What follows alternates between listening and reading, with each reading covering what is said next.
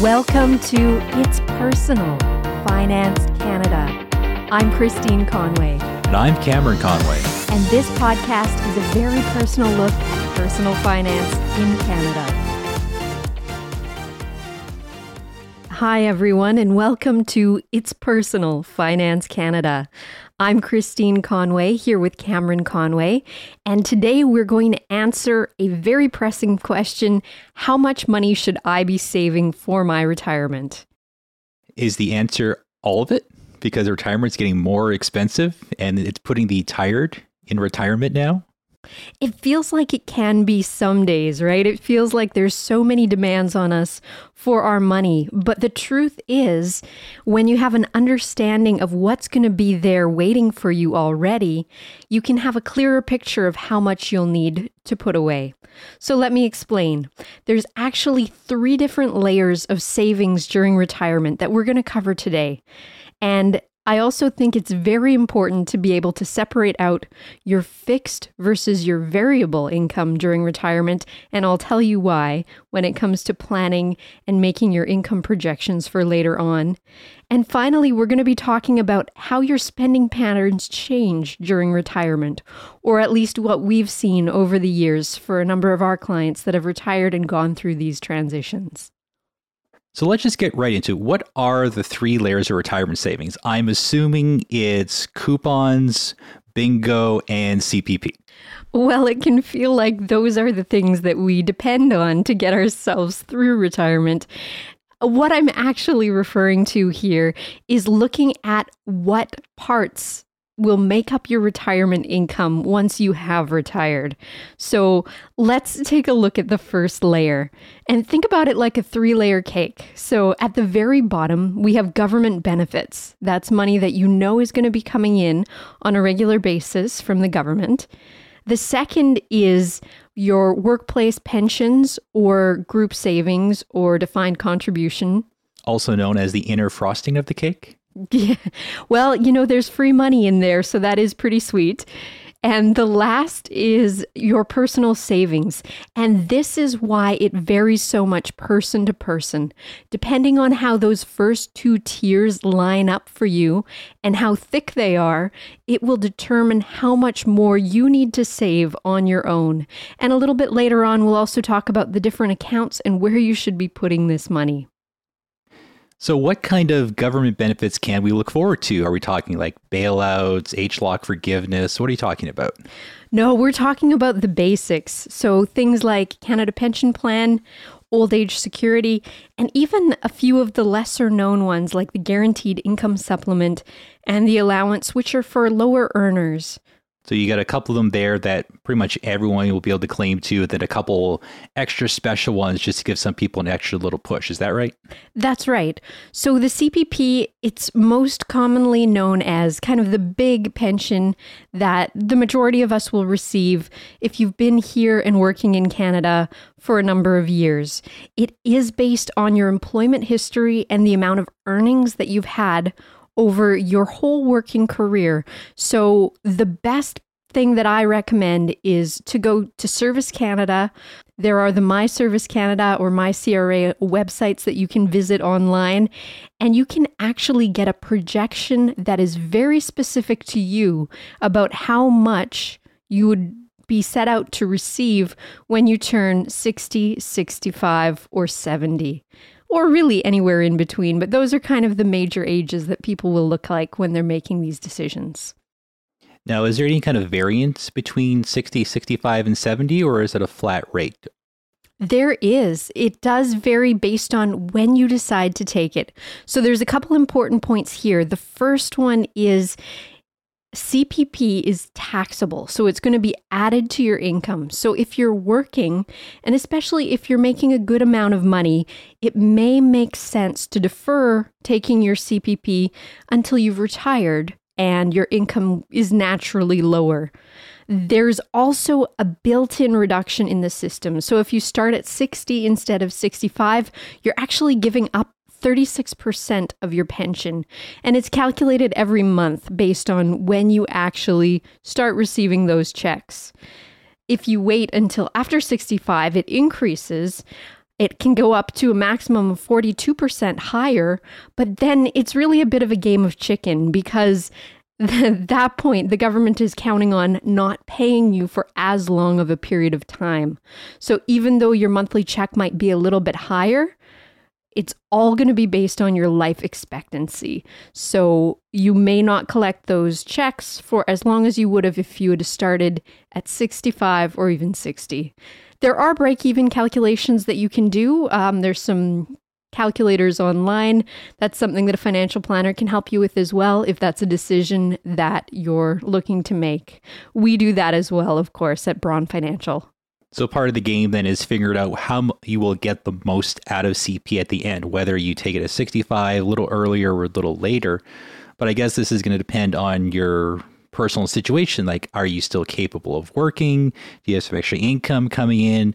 Do you just want to grab the parachute and run? It kind of comes down to what you want to do, I guess. That's right. And at this stage, what we're looking to do is just get a number from Service Canada that's going to form that bottom layer of your cake. That's going to form the bottom layer of that first tier so that you have a general idea of what you can expect should you continue on at the same salary level and continue to working to age 60 or 65 or whatever number or age you've chosen when you do your projection. And I mean, it is just an estimation. There are things that will be factored in a little bit later.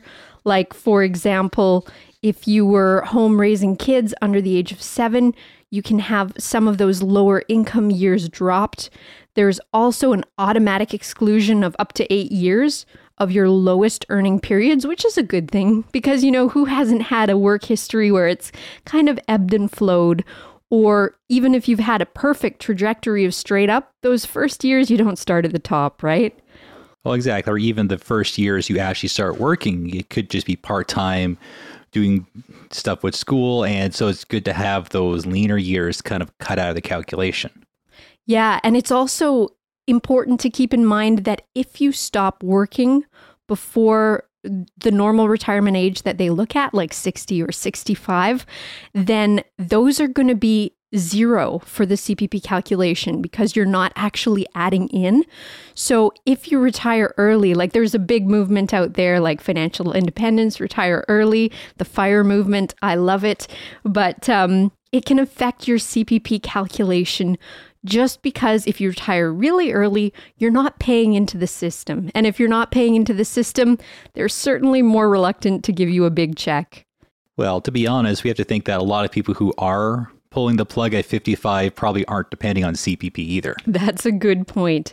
But for the rest of us, or for those that have taken maybe more of a traditional route, uh, so here we are at the beginning of 2022 if you're thinking or asking yourself, okay, this sounds great, how much can I look at, at in terms of receiving from CPP? I can tell you that as of now, the maximum payment per month for this program is about $1,253, but the average payment based on the last quarter, so October 2021, was about $702.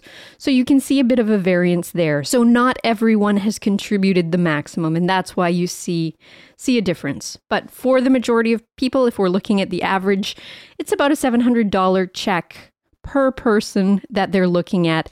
And of course, that will be different for you depending on what your personal earnings history and contribution records look like. Yeah, and that $700, it doesn't seem like it would go very far anymore.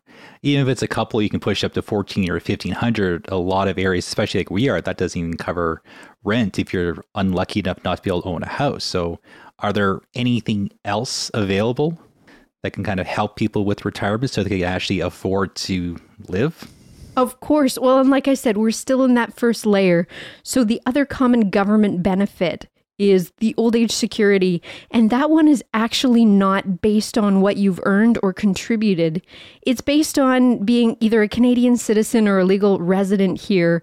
And the minimum amount of time that you've had to have resided in Canada is at least 10 years since you were 18 once you've been qualified for 40 years, then it's typically you get the maximum. So what is the requirement? This one has less flexibility. It's right at 65, so 65 or older.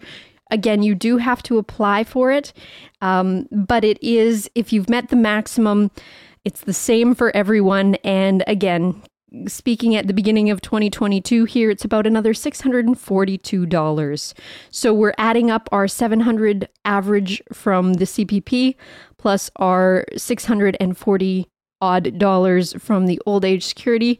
And all of a sudden we've got just over $1300 in our hands to play with. So i can afford ground beef more than once a month now That's right. If you budget correctly, right? I mean, cost of food is going up.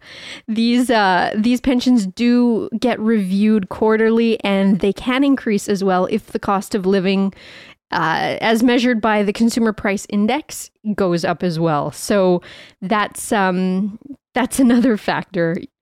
Yeah, more on the Consumer Price Index. A couple podcasts ago, we were talking about the Bank of Canada. If you want to go deeper into that. Absolutely. And if you find yourself with little saved and no workplace pensions or anything like that, you might want to look into the guaranteed income supplement and the allowance. So, those are two government benefits that are also available. Uh, the allowance can start as early as age 60, but um, they are income tested and the amounts for that can change. And it can change based on whether you're single if you're widowed if you're divorced what your either personal or family income is. So take a look. Uh, these are federal programs. They're very readily available online.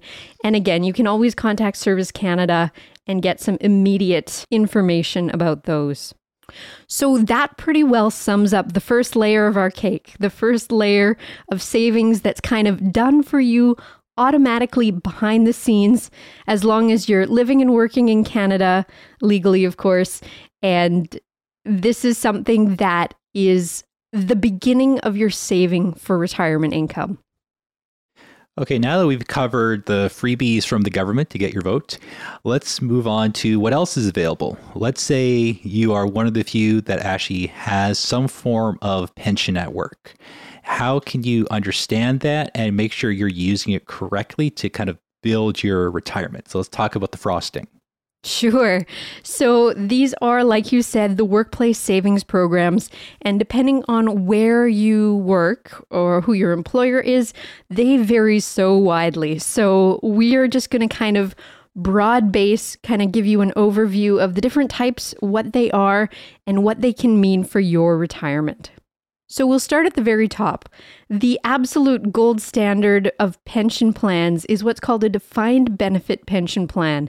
And that's a pension plan where, very similar to the government benefits that we just discussed, it's a fixed amount where you'll get a statement every year that will say, if you keep working here loyally and faithfully to 60, 65, or beyond, here is what we will pay you each and every month during your retirement. And here's the allowance that we would make for your spouse if you have one.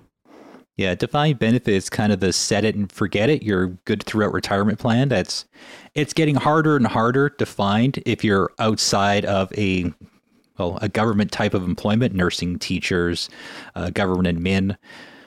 This was very common years ago, such as, well, both of our grandfathers both worked for rail lines and they lived off of this through their entire retirements. But it's getting harder in the private sector to track these down now because of how well they've paid out and the guarantees they have.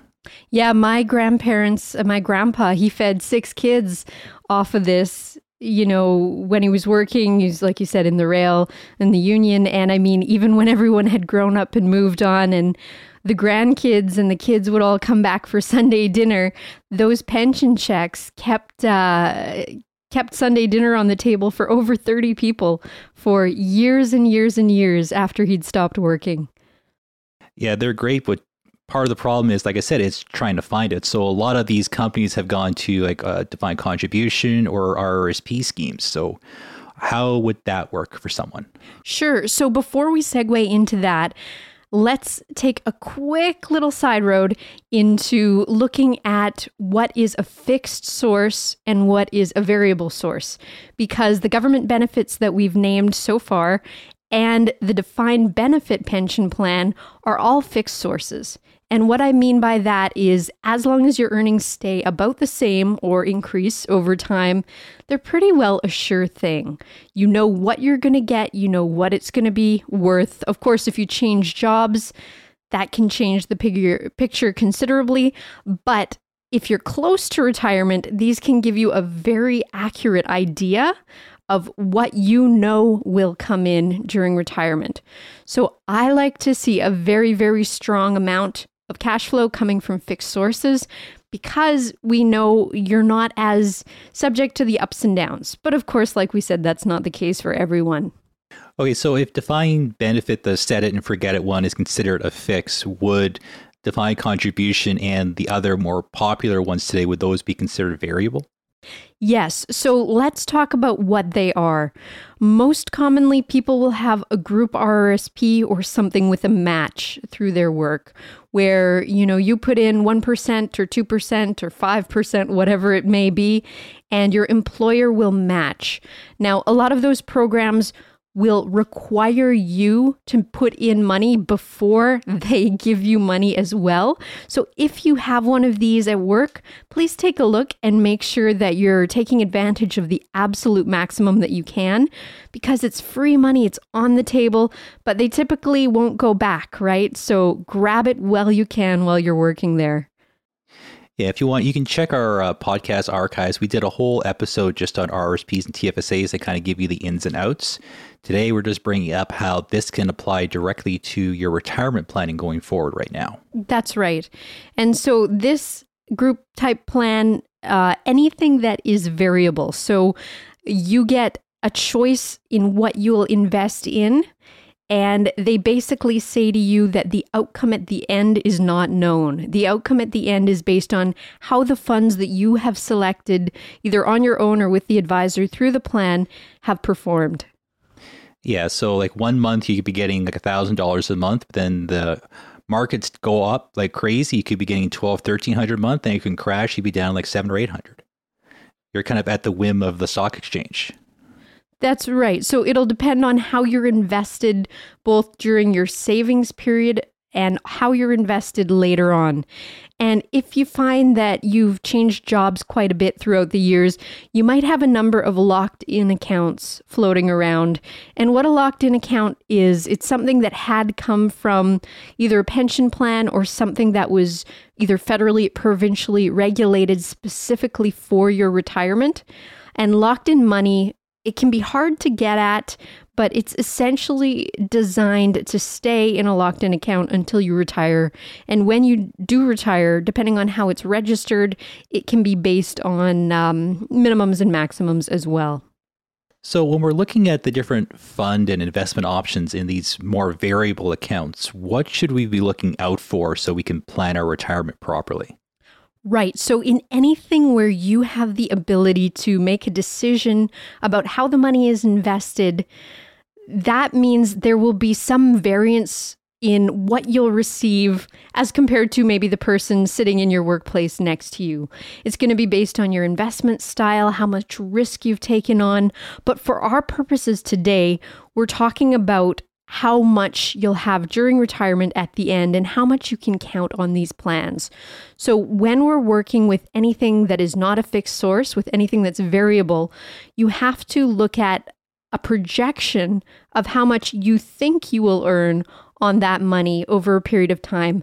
And FP Canada, they're the organization that regulates certified financial planners they actually publish a guide that's based on real market data every year that will tell you, based on your risk profile, what an appropriate rate of return is for projections. So these are the rates of return that a financial planner, a certified financial planner, will use when they're doing retirement income projections for you. But I've found in my own practice the best defense, the ability to stay on top of this so that you really get a clear picture of how much money each of these accounts will provide for you, is to update these projections at least every couple years. So you can look at what you estimated it would be, and then you can look at what it has really done. And of course, as you get closer to retirement, these numbers really tighten up and your projections can get pretty accurate. So, essentially, what you're trying to do is determine how much these accounts will be worth at retirement age. And from there, we can look at how long they will last during retirement and how much income you can take out of them to make sure that they sustain for whatever period you're looking at. So, whether that's to age 90 or to age 100, those are the typical numbers we use for planning purposes a lot of this comes back to the risk profile, which essentially means how comfortable are you with the markets? If you're really comfortable, you have a high risk profile, it means you've got a lot more stocks in the funds. If you've got a low risk profile, it means you've got mostly bonds and GICs, which don't fluctuate a lot. You're not worried about your principal. You get your couple percentage points. So a lot of people they'll be more high risk earlier on to take advantage of that volatility to grow it, and then as they get closer to retirement, they'll start dropping down the risk profile to get more into bonds and GICs. And this is important because when you talk to a financial planner or another financial services person, your risk profile determines what you're allowed to invest in. You can't go in and say, "Oh, I'm really super conservative," and then ask for the super high equity funds these two play together. So your risk profile determines what investment options you get going forward. So you can't prepare for retirement. So you've got the growth stage, you got your steady stage, and then you've got your income stage where you start to pull all this out. So I guess this kind of ties back to what you talked about at the beginning, where the final piece of this would be your personal savings, which isn't just throwing money at uh, seg funds and the like, but what you can do with your money on the day to day. Yeah, so the last layer in your cake, personal savings, is all about filling the gap. So if you've kind of been doing your homework through and you've figured out the fixed source, you've figured out the variable sources, you've contacted Service Canada, you've contacted your workplace, and you've gotten a good picture of what you'll receive so far, then really your personal savings is all about making up the difference. And if you go making up the difference to what, it's making up the difference to your desired lifestyle during retirement. And a lot of people, you hear things out there like, oh, you know, we'll be saving so much money during retirement because we won't be going to work, we won't have to buy our wardrobe, we won't be commuting. But in experience, a lot of people will replace that with other things, right? Because now you've got a whole day stretching out ahead of you and you don't just want to be sitting on your couch staring out the window all day. Uh, lifestyle during retirement changes as we do. Well, exactly. The uh, thousands of dollars you may have once spent on clothes could now be thousands of dollars in golf clubs. That's right. Or, you know, that dream vacation that you've been talking about since you were in your 20s and you finally have the time to do it or you finally have the money to do it. So, during retirement, things typically happen in stages. There is that initial, you're let out the gate, you have all this newfound freedom, you want to travel, you want to eat at the nice restaurants, you want to go to the hockey games, you want to have that lifestyle. And that lifestyle comes with a price tag. So it's figuring out what you like to do. So, you specifically, or you and your partner, if you have one, what do you envision those first 10, 15, 20 years of retirement to look at, look like, and how long do you think that period will last? And on top of that, you still have to pay your bills. If you're in a house, you've got property tax, utilities. If you don't, you got rent. So it's managing the two where you still have to cover your food, your expenses, but still enjoy yourself because so many people, they convince themselves if they just work harder and harder and harder in those early years, they can finally rest and relax and enjoy themselves later in life. You have to make sure there's actually the funds available to enjoy yourself. Otherwise, you're just cooped up in the house all day.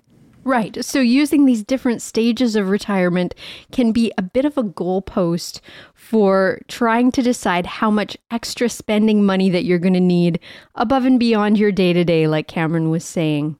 So after the fun is done, a lot of people, as they're kind of in the middle stage of their retirement, they might want to stick a little bit closer to home, spend more time with family, and enjoy the simple things. You know, a lot of people will see them pay more attention to their gardens or or their community clubs nearby or smaller social groups, things like that.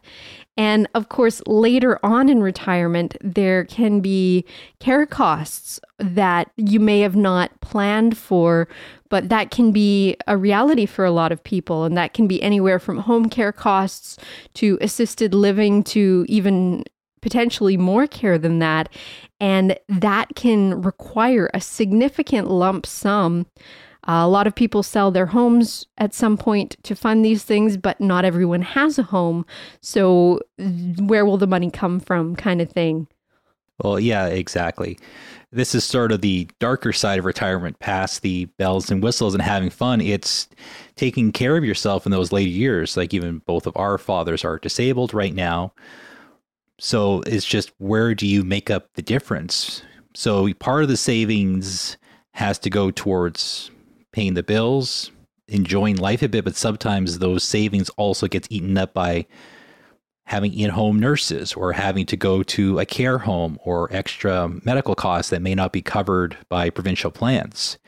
It's making sure you're trying to cover all of your bases for all these eventualities and just trying to be disciplined enough younger in your life so you'll be more comfortable, good, bad, and ugly later on, which is why the personal savings side is not always popular, especially if, you're already putting some money towards RRSP or other investments.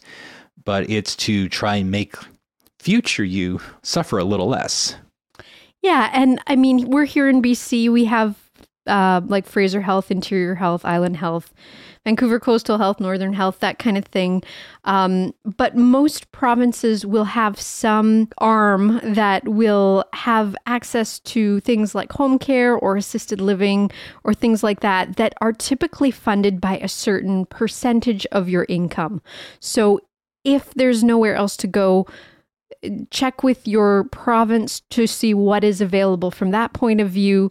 Uh, like I know here in BC through Fraser Health, where we are, there's an assisted living program that can take up to 70% of after tax income.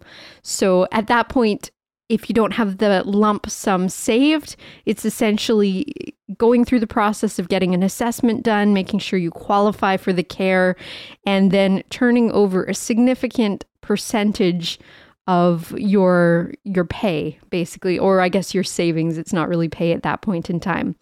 But um, let's let's stop playing the debbie downer here.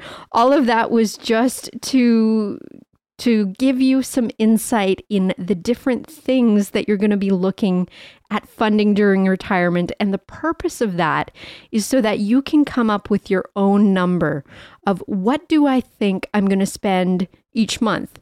And like I said, that number, you'll probably not have one, you'll probably have three one for the early retirement, one for the in between phase, and maybe one for later on.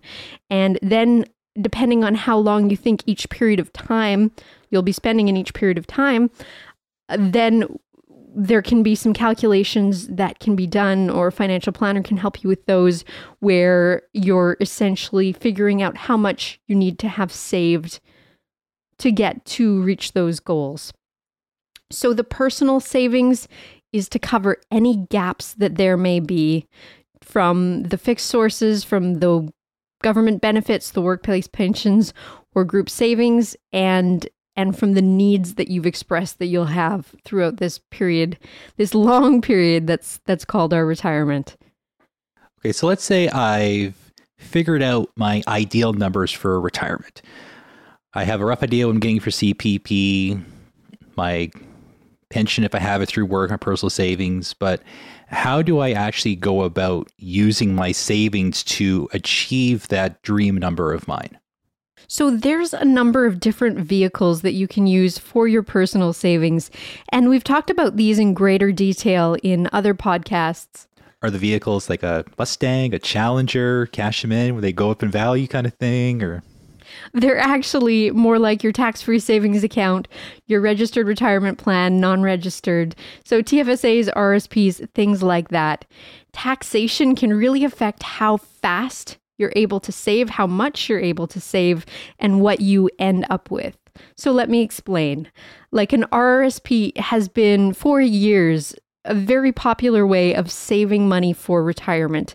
And the big reason for that is you will, in most cases, if you're a normal employee that has taxes withheld from your paycheck, then you'll get money back when you file returns. So there's potential that you can get a refund based on how much your income is, what tax bracket you fall into. A lot of people will use that refund to reinvest and accelerate their savings so you can actually end up more because you're using the money twice. You're using the initial investment and then you're also using the money that would have otherwise gone to the government. Now, the flip side of this is this money is going to be taxed later on when you retire. So you want to make sure that you'll be in a lower tax bracket during retirement and that it won't put you in a position where you might lose some government benefits like old age security and things like that that can be income tested. So that's something to keep in the back of your mind as well. Yeah, that sounds great. We've kind of talked a lot about RRSPs, but uh, what about TFSAs? I've always heard that it's kind of better to uh, max those out first because they got some better tax advantages minus the refunds. You get an RRSP, right? Right. So that's the big one. TFSAs, you will not get any money back. But I like TFSAs, especially if you find yourself in the position where you're going to have a lot of your income during retirement come from fixed sources. And you know, even if you're not, you're going to want access to money during retirement that is not going to be added to your taxable income for the year.